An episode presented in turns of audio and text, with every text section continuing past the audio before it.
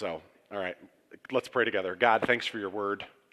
Uh, we believe that wherever your word is explained, your voice is heard. And so let your voice be heard here. God, I, just even knowing a fraction of what my friends in this room walked through this week, um, God, I just pray that we would uh, be an encouragement to one another, but most importantly, that you would speak to us in the midst of that. That we would come to trust that when built on you, we will not be shaken. Help us today, Jesus. Amen. Uh, this Halloween, October 31st, uh, marks the 500th year of the Protestant Reformation. So, 500 years ago, a, a guy named Martin Luther, who was a Roman Catholic monk, uh, is the TV just freaking out?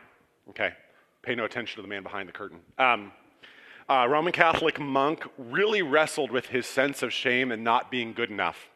And so, while one day reading Romans chapter 1, verse 16, 17, for I am not ashamed of the gospel, for it is the power of God unto salvation for those who believe, to the Jew first and also to the Greek. For it is from faith, from first to last. For scripture says, it is by faith you have been saved. Martin Luther reads this and his brain, I mean, just, his mind is blown.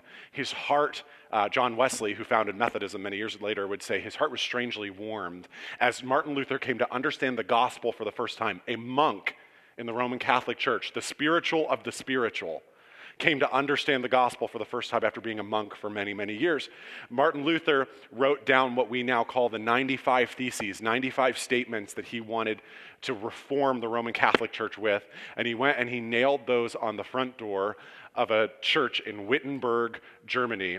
And that began the Protestant, Refor- Protestant Reformation, of which we are a part. You know Jesus because a guy named Martin Luther nailed a piece of paper to a door 500 years ago this Halloween.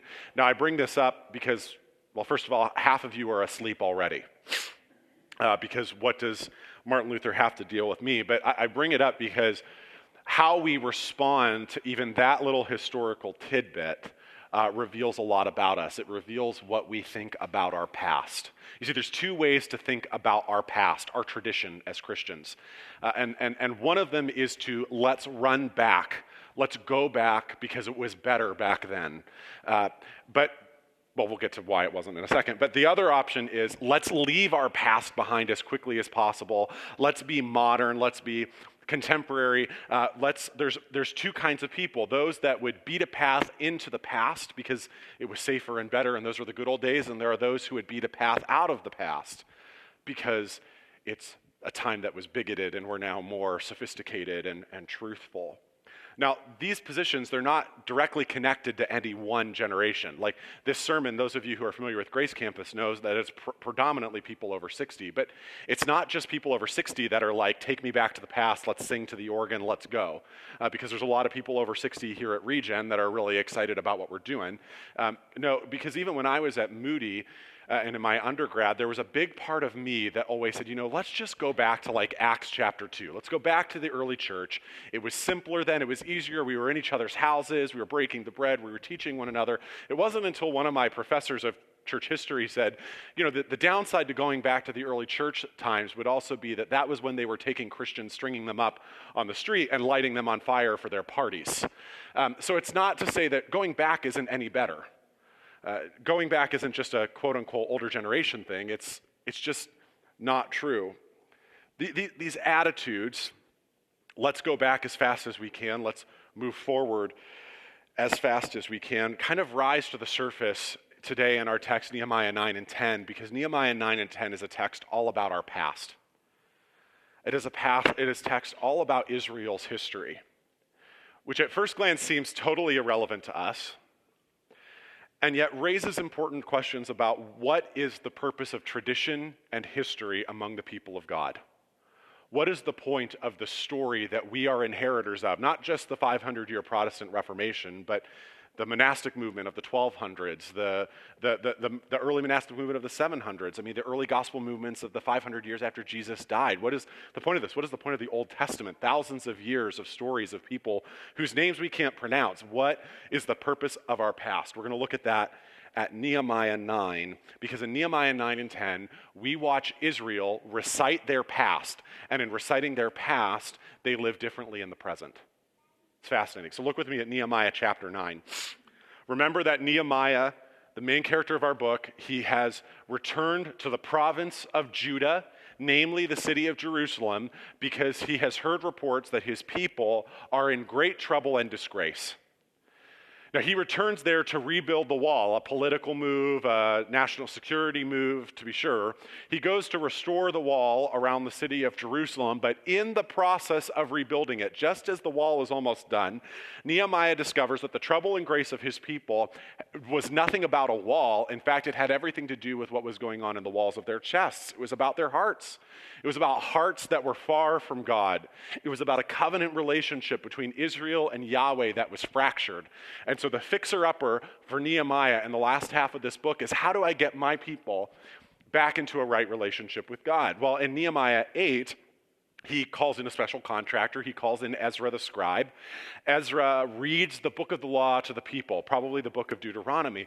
And if you were here with us last week, you remember we talked about how they heard the word of God read and as they heard the word of God read, they heard God's voice and they began to weep.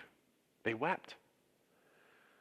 What's funny though is they're told not to weep. They say, Don't weep about this. Why? Because today is a day for feasting. When they started weeping at the beginning of the month of October, uh, today we're going to look at the end of the month of October. That was not a time for weeping, but he says at the end of the month, this is a time for weeping. Nehemiah 9 is a time for weeping. And Nehemiah 9 opens this way on October 31, the people assembled again, and this time they fasted and dressed in burlap and sprinkled dust on their heads. This was a traditional Jewish way of showing mourning.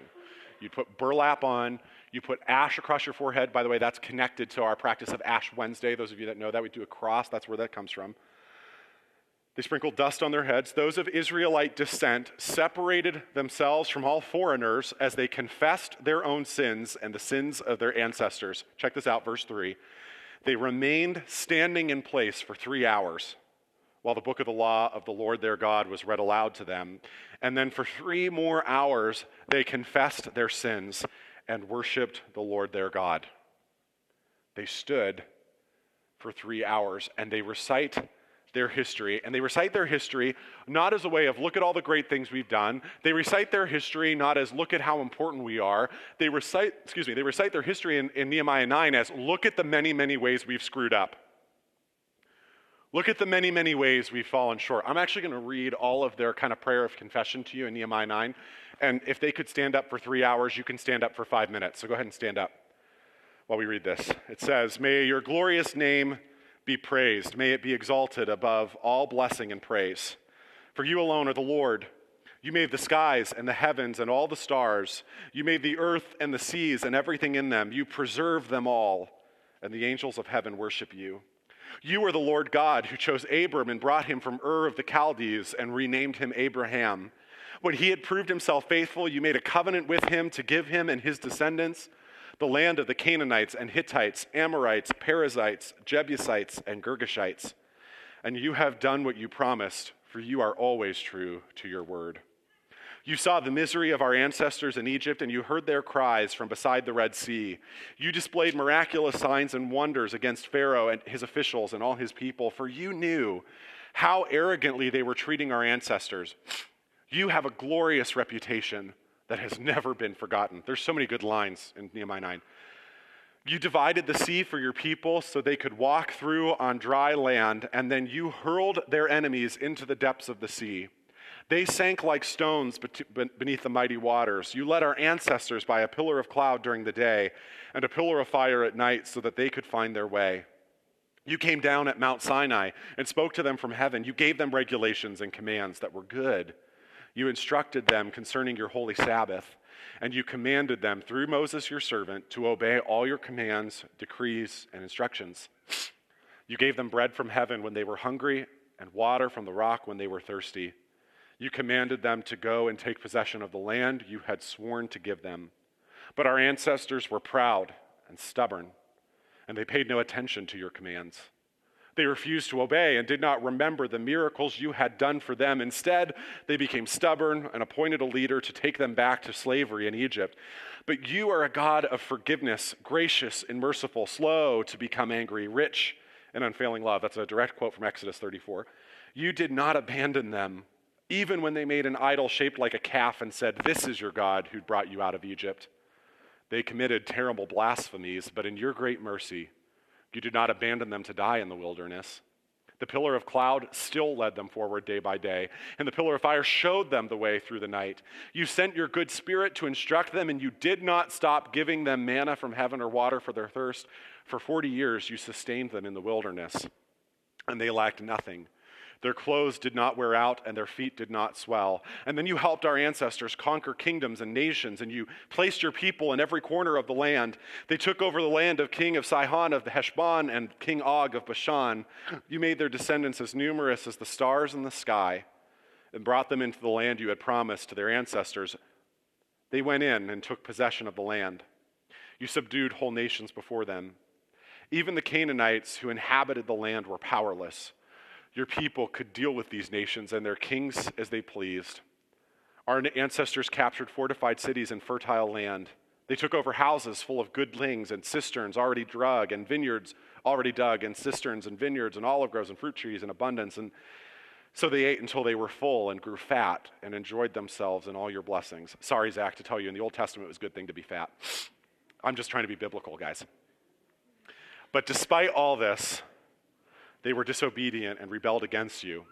They turned their backs on your law. They killed your prophets and warned them to return, not to return to you. And they committed terrible blasphemies, so you handed them over to their enemies who made them suffer. But in their time of trouble, they cried to you, and you heard them from heaven. In your great mercy, you sent them liberators who rescued them from their enemies. But as soon as they were at peace, you, your people again committed evil in your sight, and once more you let their enemies conquer them. Yet, whenever your people turned and cried to you again for help, you listened once more from heaven, and in your wonderful mercy, you rescued them many times. You warned them to return to your law, but they became proud and obstinate and disobeyed your commands. They did not follow your regulations by which people find life if only they obey. They stubbornly turned their backs on you and refused to listen. In your love, you were patient with them for many years. You sent your spirit who warned them through the prophets, but still, but still they wouldn't listen. So once again, you allowed the peoples of the land to conquer them. But in your great mercy, you did not destroy them completely or abandon them forever. What a gracious and merciful God you are. And now, our God, the great and mighty and awesome God who keeps his covenant of unfailing love, another direct quote from Exodus 34. Do not let all the hardships we have suffered seem insignificant to you. Great trouble has come upon us and our kings and leaders and priests and prophets and ancestors, all of your people, from the days when the kings of Assyria first triumphed over us until now. Every time you punished us, and you, but you gave us only what we deserve. We have sinned greatly. Our kings, leaders, priests, and ancestors did not obey your law or listen to the warnings in your commands and laws. Even while they had their own kingdom, they did not serve you. Though you showed your, showered your goodness on them, you gave them a large, fertile land, but they refused to turn from their wickedness. So now, today, we are slaves in the land of plenty that you gave our ancestors for their enjoyment. We are slaves here in this good land, as if to say it's one thing to be slaves over there, it's another thing to be slaves here. The lush produce of this land piles up in the hand of kings whom you have set over us because of our sins. They have power over us and our livestock. We serve them at their pleasure, and we are in great misery. You can have a seat. It was four and a half minutes, and I read fast. So, a couple things about that. The first is that we are the they. We are the they, which means you and I, put in the same situation, would respond the exact same way, which is what? Obstinate, stubborn, and hard hearted. If we were to summarize Nehemiah 9, four words God, good, people, bad, right? At every turn of God's graciousness, the people of Israel turn their backs. At every turn of God's grace, they just gave him the cold shoulder. At every turn, they found ways to be disobedient. At every turn, they found ways to be rebellious. At every turn, they found ways to say no. And as they confess their sins, it's almost like they begin to see themselves clearly. We talked about that last week. As they reflect on their past, they resolve to live differently in the present. It's not like, oh, well, now that we heard that story, let's all go home and keep living. No, they hear this story and they vow to live differently. In fact, look at chapter 9, verse 38. It says, it says, the people responded, in view of all this, we are making a solemn promise and putting it in writing. On this sealed document are the names of our leaders and Levites and priests. In view of all of this, in view of God's great mercy against the backdrop of our rebellion, in view of all of this, we're going to make a vow. In the first half of chapter 10 or the first third, it's again a list of names. It's a list of the leaders of Israel signing their names onto this vow. And then in verses 30 through 39 of chapter 10, they make a handful of commitments, largely under the categories of purity and holiness well, purity and generosity, excuse me, purity and generosity. They say we're going to break away from these bad relationships. We're not going to engage in marriages like this anymore. We're going to operate differently in this way, and we're going to operate more generously. The recitation of their past called them to live differently in the present. They reflect on their past and they, they do just like you would with the mirror. They see the sun and they catch it with a small mirror and angle the beam into the future. They say, These are the commitments we're going to make as we move forward, as we reflect on our past, as we look at our story, as we look at what God has done in and among us. We're going to live differently. We're going to live with purity and we're going to live with generosity. You know, Psalm 119, verse 32, it says this. I love this verse. It says, I will run in the way of your commandments when you enlarge my heart. I will run in the way of your commandments when you enlarge my heart. As, as Israel recites their past, they discover that, like the Grinch, their hearts are three sizes too small. They discover that their hearts have shrunk They need to enlarge their hearts. They need to enlarge their hearts so that they can run on the road ahead. To enlarge their hearts, they recite their past. And as they recite and remember their past, their hearts grow bigger. They become more holy and more generous. The, the, the, action of God in our personal history ought to make us more holy and more generous, not more stingy, more opinionated, more drama, more divisive. Following Jesus, then, is from a certain perspective, it's, it's not a walk, although there's a lot of walk imagery in the New Testament. It's also a run. And to run, your heart has to be able to take it in order to run, your heart has to be able to take it. Cardiovascular exercise, that's what it does. It expands the muscles of your heart so it can pump more blood so that you can run faster and endure longer. It, it, that's what cardiovascular does. I, I took like, so I work out at Zach's place. Again, I know you can tell.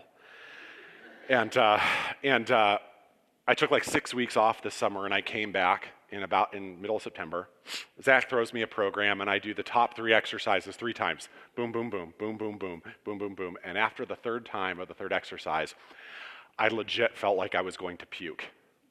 Like, I'm not just saying, like, oh, Kyle, you like over exaggerate. No, like, I literally am in Zach's place thinking, it's coming. I feel, I feel it rising. My mouth, it's like the spit is like running through it. And Zach has an intern right now. And so he's like, do you need some water? And I'm like, you know, like, so I drink some and I, I successfully did not puke. And I successfully did not puke, but here's what happened my heart shrunk. And the time that I wasn't at the gym, my heart shrunk. I couldn't keep up at that level anymore. My heart shrunk. And so, in order to run the way that God has called Israel to run, in order for you and I to run, we have to have hearts that are enlarged. And in reciting their past, their hearts are enlarged. And so here's kind of what we learn in Nehemiah 9 and 10 that the past is not a museum, the past is a gym. The past is not a museum, the past is a gym. The past is not something to be cherished or sentimentalized or recalled fondly because it's not a museum. It's not a place that we go to observe curiosities of an age long past. And listen, this is an interesting sermon to preach to you because a lot of you are like, we're kind of running from Christians that behave that way. We're running from Christians that kind of care about past and old things and organs. But what we can't do is throw a baby out with the bathwater. We can't run so fast from the past that we miss out on what we're supposed to be given. The past is a gym, it's not a museum.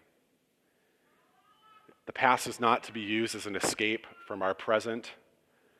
And we use the past as an escape from our present when we forget that our past is about what God has done, not what we have accomplished, what we felt, not about people or places or things.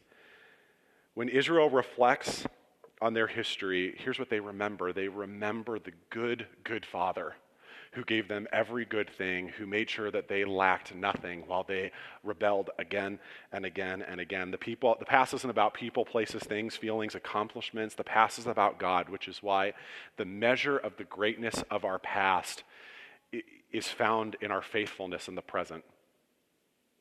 The measure of the greatness of our past isn't in how we protect the past, honor the past, remember it. It isn't what we accomplished. It's not what it made us feel.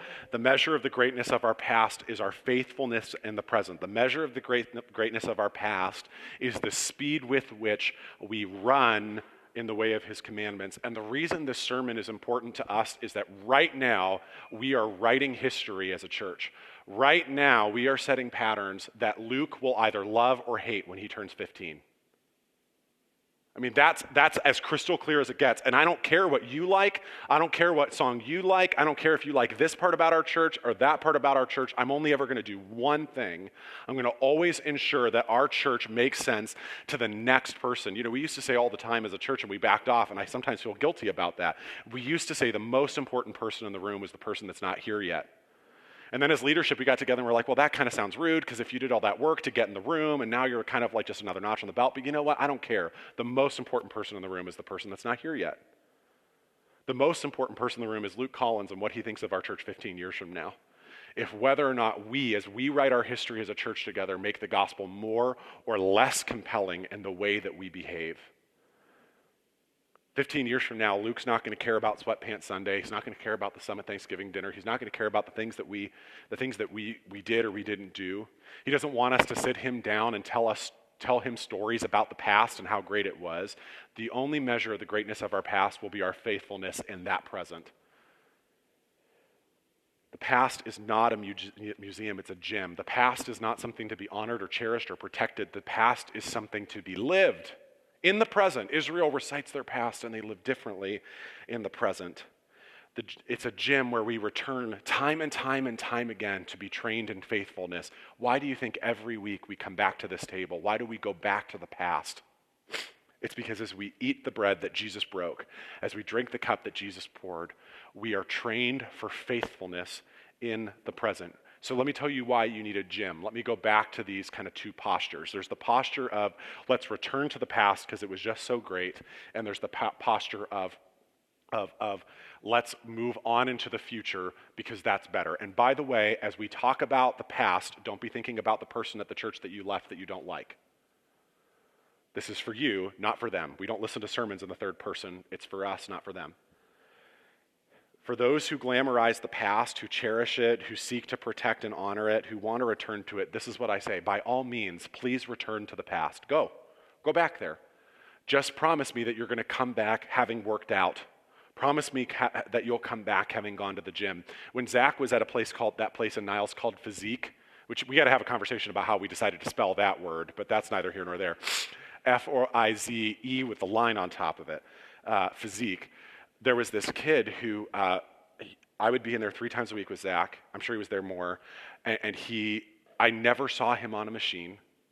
I never saw him lift a weight. He was there before me, there after me. The only thing I ever saw was him like doing this in the mirror, right? And like snapping pictures of himself. And I'm thinking, people think this dude goes to the gym. He just takes pictures of himself if you go back to the past and you don't come back more faithful, you haven't gone to the gym. You're just the kid that went and took pictures of old stuff and didn't learn from it. If you're going to go to the past, go to the past, learn from it. By all means, do. Just don't be that kid that did that. It was so strange. I started trying to photobomb him because I wanted to be like, maybe I can help him. Like, how do I let him know that this behavior is weird? But if you, now I'm going to talk to those of us who want to move on from the past more harshly. If you think the past is irrelevant, if you think the past is something we ought to move on from because those were worse times, those were more bigoted times, and in many respects that might be true, that those were, that now we are more sophisticated and know better and smarter than we've ever been, we have to avoid what we would call chronological snobbery. Chronological snobbery says that we know better than they did because we have rocket ships now. Don't you think Jesus would have changed his mind on insert hard teaching here? Because he didn't know the things that we knew then. He didn't know the things then that we know now. Guys, Jesus knew enough to rearrange molecules in water to turn it into wine. I think he was not surprised and is not surprised by anything that we're walking through now. So we want to run away from the past. We, we, want to, we want to run away from all of this stuff so that, and, and what we end up becoming is this tumbleweed that doesn't know where it's come from. It's totally rootless. It doesn't know where it's going. And so on it just goes in this happy little Jesus train where all we really do is like love everybody and hug and cuddle and snuggle. Like Jesus, I said this at Grace Church, and everybody got it. Like, you remember the Partridge Family van? It was like bright color. The people of Jesus are not like jumping on the Partridge Family van where it's like all fun and good times and da, there's hardness to who Jesus is. There's challenge. And to me, chronological snobbery is ultimately rooted in on how do we cut passages out of the Bible that just we don't want to deal with. Do you know that Thomas Jefferson did that? Thomas Jefferson took his New Testament and he cut out passages that he thought were stupid. And so his Bible had these gaps in it. We functionally live this way. That's what chronological snobbery says. There's no way that Jesus could have known. But the issue when we, when we jettison our past, when we jettison our past, we forget and we cut ourselves off from what I would call personal trainers. Because when you go to the gym of the past, you meet great Christians who have walked the roads that you and I walk and did so faithfully because we're not the only generation of the church to struggle with addiction, with the isolation of singleness, with bad marriages, with financial anxiety, with the ugly depths of depression. When we jettison our past, we say no to the personal trainers that are over there we don't get chances to meet Charles Spurgeon. Charles Spurgeon is, was the most famous preacher in English history. Uh, in the 1800s, even as people's faith in Christ was eroding, his sermons were published on the front page of Monday's newspaper in London. Charles Spurgeon, most mornings, could barely get out of bed to preach. He battled with depression his whole life. When we jettison the past, we, we miss C.S. Lewis. We miss C.S. Lewis, who, who married his wife late in life, like in his 40s. Absolutely bonkers for this woman who dies of cancer only a handful of years later. If you want to read raw writing about grief, read A Grief Observed by C.S. Lewis as he wrestles with the overwhelming pain of losing, losing the love of his life. George Mueller, a, guy was an English guy, ran an orphanage for literally hundreds of boys and girls in England before they were ever even such a thing as wards of the state. You would just have to go make your way on the street like Oliver Twist, but he created this orphanage. Most mornings when they woke up, they had no food to eat and no money to buy the food they needed, most mornings. And so they would come down to the kitchen table, all of them, hundreds, and they would pray. And I kid you not, bread trucks would break down outside the, the orphanage not just like, this was not like a once or twice, this was a regular thing for George Mueller's life.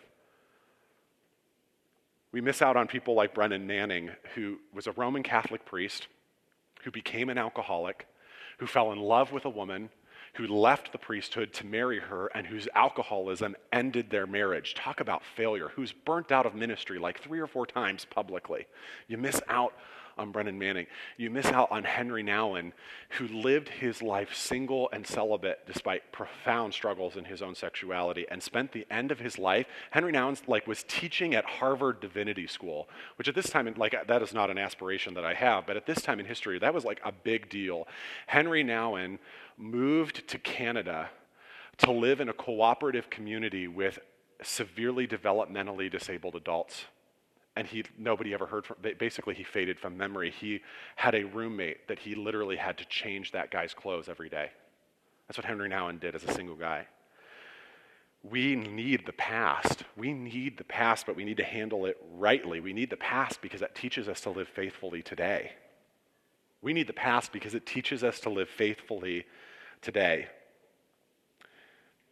so let me give you three things that you need as you run the path of his commandments. Three things. You need a running partner, a soundtrack, and a training manual. Isn't this cute? Aren't I doing a good job, guys? This is real creative. a running partner, a soundtrack, and a manual. You need a running partner. You need somebody just a few steps ahead of you and somebody a few steps behind you. The, the goal would be that you are being poured into even as you pour into others. I, I counted this morning. Do you know I'm in like eight mentoring situations? I'm in like three small groups with like ministry leaders, one of which is only okay. Um, I meet, I have a spiritual director. I like have like Rick, who's like a coach. I have my coach Greg. There's like somebody else I'm not thinking. I mean, like we have like about 20 people pay. We're paying thousands of dollars to keep Kyle like hemmed in. Do you know what I mean? Like we just don't. You want somebody a little bit ahead of you. You want somebody a little bit behind you because when the road gets rough, they can say, "I've run this part before." so that you can say when the road gets rough, I've run this part before. You also, it's a good idea to have a mentor who's both living and a mentor who is dead. By which I mean, when I was at Wheaton in my master's program, I had to choose a historical mentor, which meant I had to choose somebody who was dead or almost dead to write a paper on. My mentor was almost dead and still is, uh, Eugene Peterson. Um, bless his heart. We then spent, everybody spent the whole semester reading their their historical mentor's work, and then we reported on it. Man, was it encouraging. You need a historical mentor. You need a soundtrack because it sucks to work out without music. I remember very early on, still at Physique, I was like almost at the edge. I couldn't do it. And of all songs, Katy Perry, Eye of the Tiger comes on. and at the very end of the set, I was like, I do have a champion inside of me, you know? We run. You need a soundtrack, and you need two songs on that playlist. You need a song that's at least 100 years old and a song that's no older than five years old. You need a song that's no younger than 100 years old and a song that's no older than five. Our first miscarriage about a year and a half ago, I'm in the middle of the night. Steph and I kept hearing this song that we've never done here. He hideth my soul in the cleft of the rock. He hideth my soul in the cleft of a rock. It's a hymn. It's probably in the book under you. He hideth my soul in the cleft of the rock. When we had another one this summer, we come back to church that Sunday and we're singing King of My Heart. Let the king of my heart be the mountain where I run, the fountain I drink from. He is my song. Let the king of my heart be the wind inside my sails, the anchor in the waves. He is my song. Do you know what the chorus of that is? It sucks. You are good. You are good. And the song ends when the night is holding on to me, God is holding on. Two songs on the same playlist that say the same truth about God written hundreds of years apart. You need two, you need songs on your playlist you need a training manual, you need scripture. The reason that we spend so much time in this is not because like Kyle's really smart and we should pay to hear this, although that's very flattering of you to think. The reason we spend so much time on this is because Moses says these are not empty words, they are our very life. Paul says that Israel's history was written for our instruction. This book is literally all we have. And when the Word of God is explained, God's voice is heard. And so we embed the Bible in everything because it's the manual.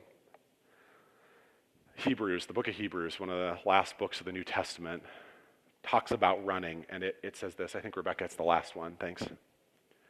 Let us run with endurance the race God has set before us.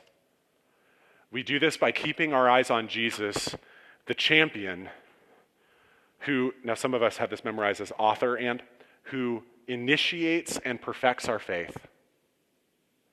For Jesus Christ is the same yesterday, today, and forever. See, ultimately, our fear is that Jesus isn't the same. So we have to go back because he made sense there. Or we have to leave some of that behind because he wasn't as nice then as he is now. No. Jesus is the same yesterday, today, and forever. Or as the message says, he is always entirely himself. What do you say, church? Let's go to the gym, huh? Let's pray. God, for the ways that we run away from what we ought to know, we're sorry. And in knowing names like C.S. Lewis and knowing names like George Mueller, we actually know you. And so, Father, teach us a new kind of obedience, an obedience that is long and in the same direction, that we may run in the paths of your commands. We pray in Jesus' name. Amen.